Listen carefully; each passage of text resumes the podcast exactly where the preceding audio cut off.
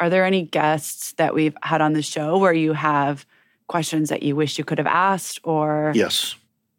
Okay, tell me. that was a quick yes. I'm Jim Hessler, and this is Path Forward Real Conversations about Leadership. In every episode, we're having real conversations with real people about real issues, about the journey, about the challenges, about the joys. One thing leaders believe is that no matter what the circumstances, no matter what the challenges, no matter how confusing or difficult things are, there's always a path forward. Leadership is a very creative process if you're doing it well. For the past 21 years, we've been teaching leadership primarily through the process of great conversations. Hello, and welcome to Path Forward Real Conversations about Leadership. Uh, in our prior podcast episodes, we have had a guest on the show, and I've conducted an interview with the guest, and we've had some just wonderful and interesting conversations. But we are going to change things up a little bit today. We're going to reflect on on the previous episodes that we've done, talk a little bit more about why maybe we do what we do and and some of the techniques and ideas that I use when I'm carrying on these conversations. And in order to have that reflection, I wanted to bring someone who's been present at all of our podcast sessions, but hasn't been audible to you, and that's a, my producer, Katy Klein.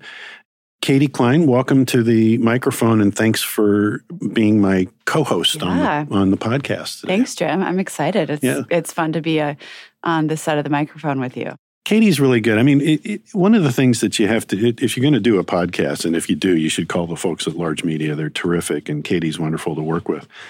Um, you have to be wide open to feedback, and, and and Katy's pretty fearless about calling time out and stopping some of the conversations mid range and saying, I, I think you should spend more time on this, or ask that question in a different way. So there's a lot of really kind of lifetime feedback that that I get while I'm doing the the show you you you've been very assertive and i appreciate that Thank you. Thank you for saying that. I think that's kind of my role as a producer and part of what I really like. And I think most people that come into the studio and are making a podcast or any kind of body of work, they want to sound good. And being an interviewer is hard work. It's a hard job. yeah You're doing it in real time, Yeah. and you do a great job, Jim, of just being in the conversation with people. And, you know, I can tell that our guests feel like you're listening to them and you are listening and you're asking amazing, insightful questions. thank and you.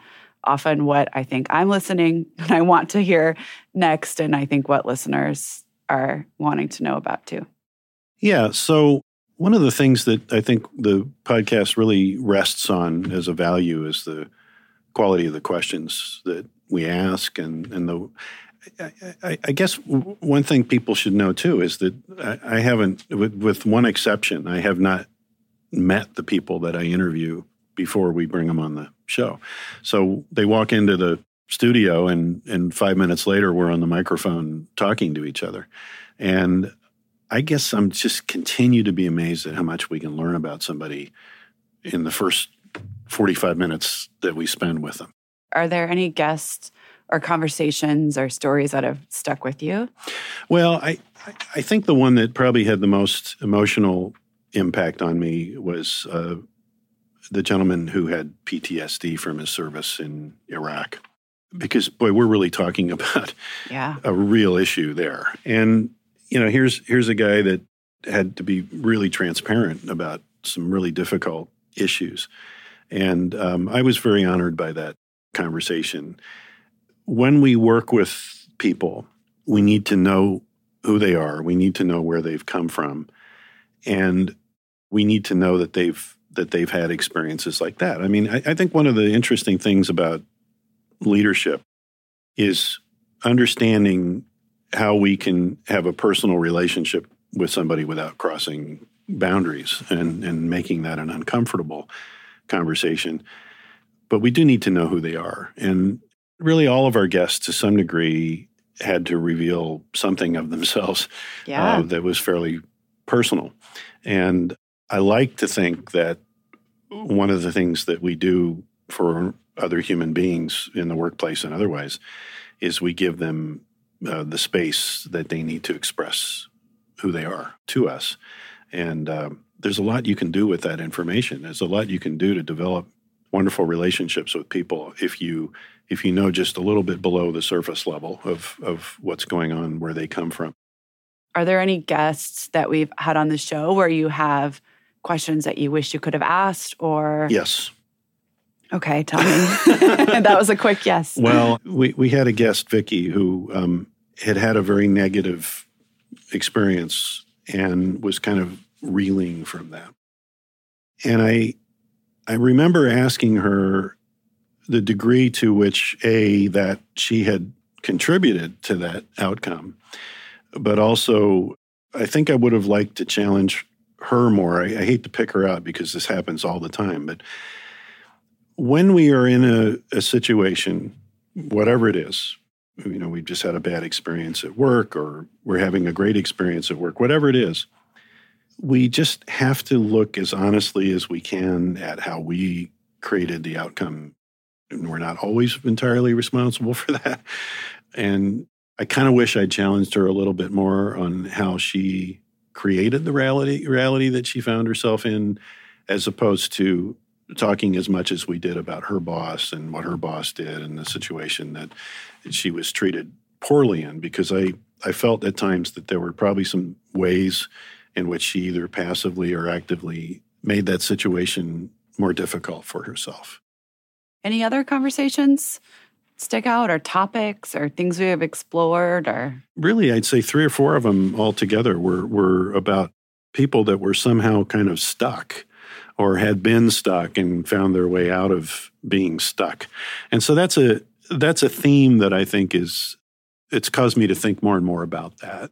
I mean, who hasn't felt stuck at some point right, in their career? Right. Yeah. And I think it's a, a real measure of, of our career to ask ourselves, what have we done when we felt stuck? Because when you get stuck, it's just so easy to become a victim and to um, to whine and bitch and moan about your circumstances. Yeah. And that's how a lot of people live their lives. You know, I I often say that leadership is the opposite of victimhood. It's the absolute opposite of victimhood. A victim is a person who says, I'm powerless, I can't change the circumstances I'm in, that nothing's my fault. Uh, a leader is, is exactly the opposite. I always have choices to be, even if even if it's only to behave or think in a certain way. I always have. I'm always in, in a state of choice about what I see.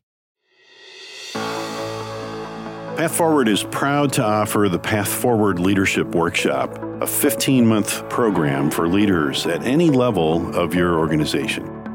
The workshop's a deep experiential dive into what it means to think and act as a leader.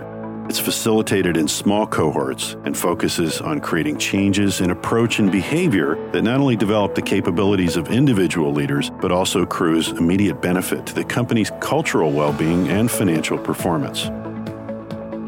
The workshop follows our acclaimed leadership platform model as outlined in our book, Land on Your Feet, Not on Your Face. This is an approach to leadership that requires accountability and focus.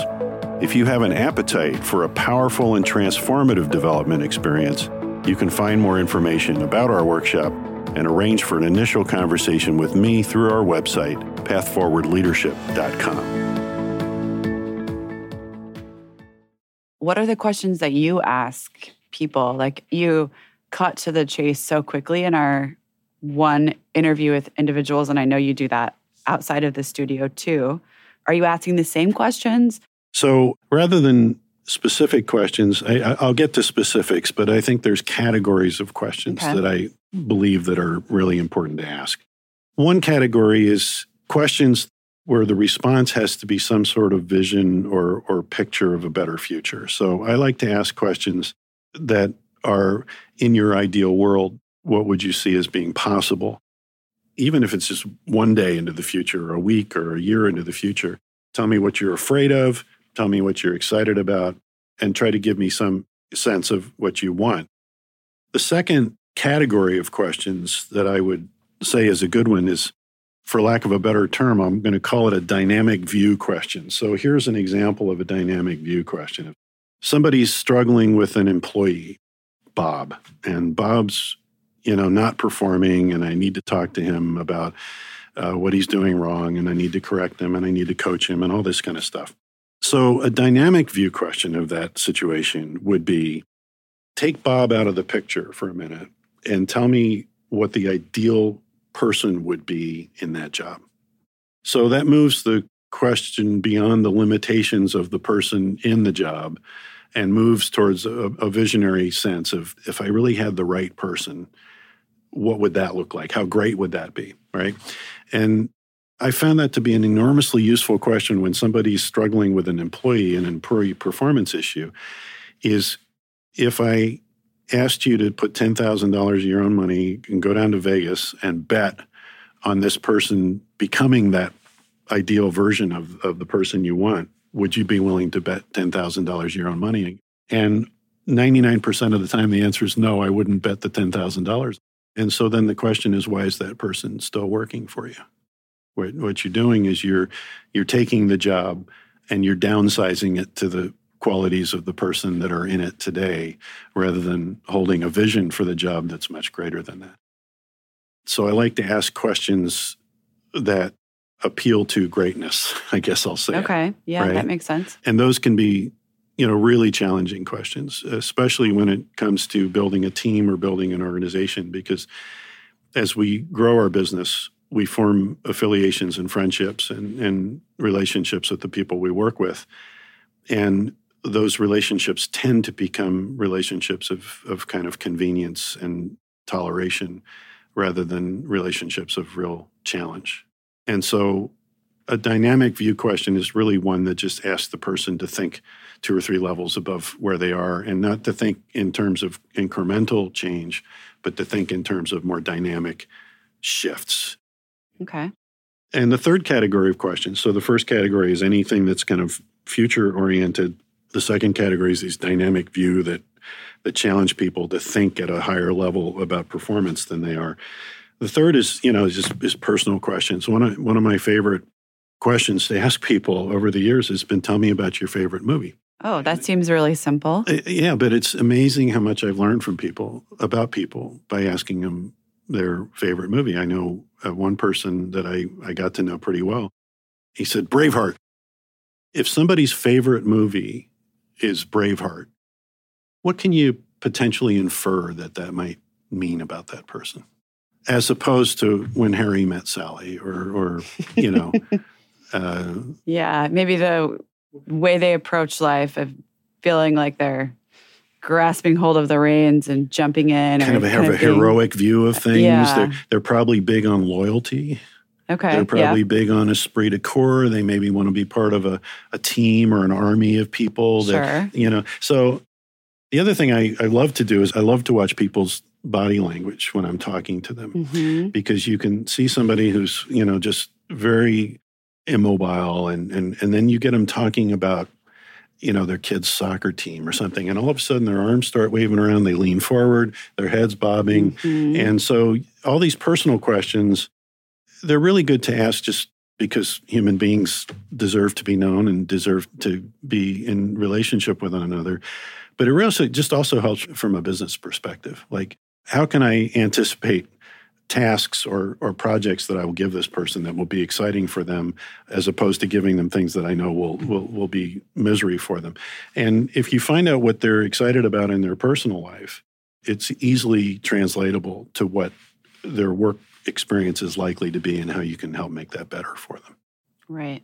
The other great question I like to ask is if money were not an issue and you didn't have to make a living what would you do when you get up in the morning? If you didn't have to earn a paycheck, what would you do? And uh, the one that sticks out is the guy said, I, I love to hunt elk. And he said, I would probably love to take people on elk hunts. I'd like to be a hunting guide. Now, the reason I ask that question is because then I just flip that around and I say, okay, if you love that so much, is there a way that you can make your current job look more like being an elk hunting guide?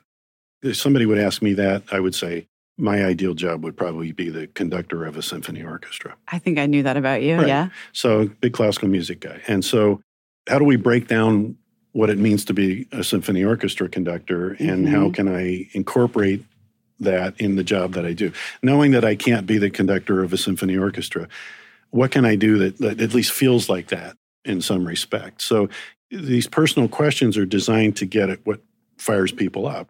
What is it about that? What are the qualities from that dream job that you've taken into your well, I job now? Yeah, I, I think that you know, first of all, creativity, right? Creativity is is my great driver in life. If I'm not being creative, I'm not happy. And so making music is clearly just a very creative thing to do. I think the idea of being surrounded literally by yeah. um, talented people is another thing that makes an appeal there. And I think the other thing is that there's there's an audience out there that if you if you do your job well, will go home and in a better place mentally, spiritually, emotionally than they were when they walked in the concert hall. So I guess I, I, feel like there's elements of that in the work that I do. Is is when I when I have a really successful interaction with somebody about leadership, it goes home with them and it is a very creative process. And of course, the whole idea of just listening, right? I mean, what, what is a orchestra conductor eh, more than just a great listener? They have to really, really be powerfully good listeners so they understand the sound that's being created, and and then how to explain to people how to create a different sound uh, or a better sound than the one they had. So, um, yeah, I feel very much when I'm facilitating one of my leadership workshops, I feel very much that sense of of having uh, an orchestra of different instruments and sounds to work with and and trying to to get into the creative process with them. That's so. such a great metaphor. And one thing you said, I don't remember what interview this was, and I'm probably not going to say it as eloquently as you did, but it was something to the effect of like leadership it's just creativity expressed in a true form or something like yeah, that and that really yeah I, I, I, actually there's a gentleman named warren bennis he's passed now but he was uh, one of my favorite writers and he said leadership is a form of self-expression. And i i think that that is fundamental to leadership is that the people who you are leading or influencing know that there's something real behind what you're doing, that there's mm-hmm. something authentic, right? Is the term that's often used, authentic leadership. You've got to bring yourself and your spirit to, to what you do. And this is part of why the relationship component of leadership is so important to me because I think a lot of how people come to know you and respect you and, and learn to want to follow you is to engage in a in a warm and meaningful interpersonal relationship with you. I think it's just absolutely essential.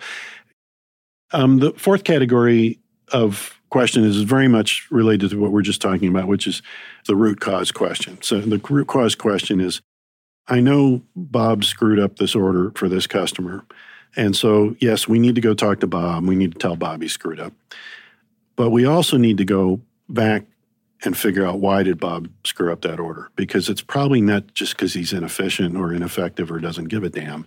There's probably some root cause there. There's some something that happened down the chain of command or or or in the system or the process that either he wasn't trained properly or he was overstressed for some reason, too many things on it. There's some root cause when people screw up, there's almost always a systemic reason yeah, for there's it. the circumstance was not setting Bob up for success exactly, in that exactly. Task. And and this is one of my arguments that I make, particularly around the culture that we live in in the United States, is you find as you move from east to west that, uh, in the world, from Asia to North America, that you get increasingly more personally oriented when it comes to performance. So you, you, you find that when an American business person wants to solve a problem, their first impulse tends to be to look at a person or persons as the cause of that issue. If you ask an American to describe themselves, just walk up to an American and ask them, tell me about yourself. They'll tell you where they live, where they went to college, how many kids they have. They'll start giving you all this information about themselves. If you go up and ask the same question in Japan, they're going to tell you about their family, they're going to tell you about their employer, they're going to tell you about the city they grew up in, they're going to tell you a lot of things that are contextual things about them, whereas we in the West like to go right to the personality. And so we're big believers in kind of self directed success in the United States. And I think that's good, but I think we carry it too far.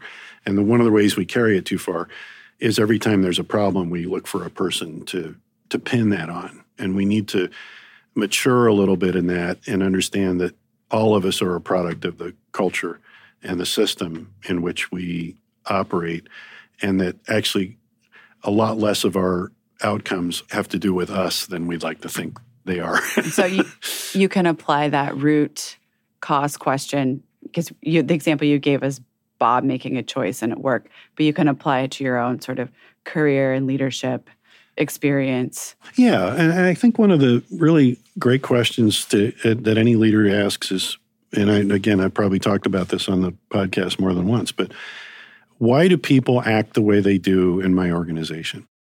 Now, that's maybe the most profound question you can ask as a leader because it's easy to answer that as well. Well, Katy asks, Katy acts the way she acts because she's Katy and because of Katy's background and her experience and her personality. When in fact, Katy acts the way she acts because for a lot of other reasons that have to do with what does she see and experience and hear when she walks into this building in the morning, right? And what what are the things that the organization tends to believe are true and what are the norms of behavior that are rewarded and then which are the what are the types of behavior that are punished and so we we find if we if we want to get our ego out of the way we we have to acknowledge that a lot of the reasons we do the things we do every day have nothing to do with our own free will but have everything to do with the the environment in which we find ourselves. And so that can be difficult for American business people because it takes a lot more patience and it takes more a lot more higher level thinking to really dive into root causes, cultural causes, structural causes, things like that, rather than just try to fix a person. Jim, I mean, that is difficult. Nothing that you're asking us to do is easy. This is the hard stuff. It's requiring digging deep and just like leaning into the messiness that is being human.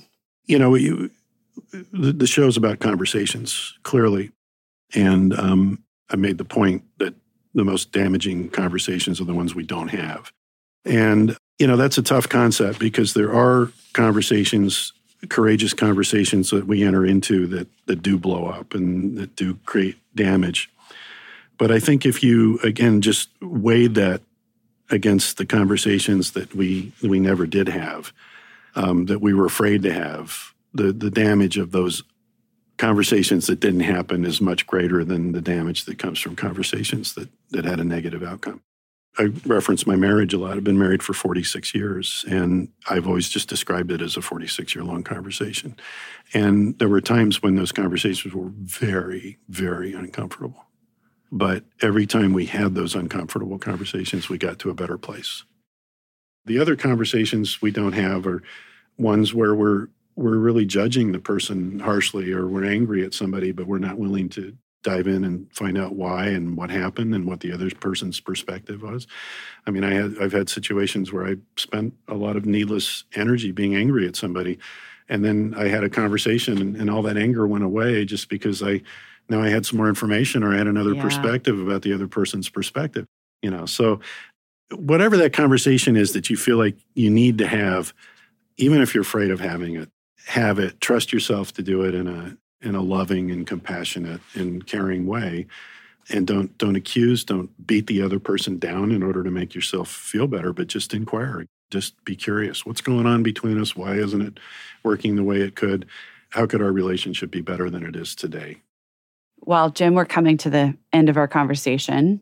So what's what's next well, I'd, I'd love to have more of these conversations with more people. And whether it's as a guest on the show or whether just you want to engage me as a friend or as a, a mentor or as a coach, please reach out. There's been a lot of evidence that one of the most fundamental ways that we improve ourselves as, as leaders is to have meaningful mentor or coaching relationships. And um, I'd be honored and pleased and to provide that service for anybody who's listening the first conversation um, is free. So just give me an email or a call and and let's talk about whatever you want to talk about. I'd love to do it. I enjoy it, and I offer it with all my spirit.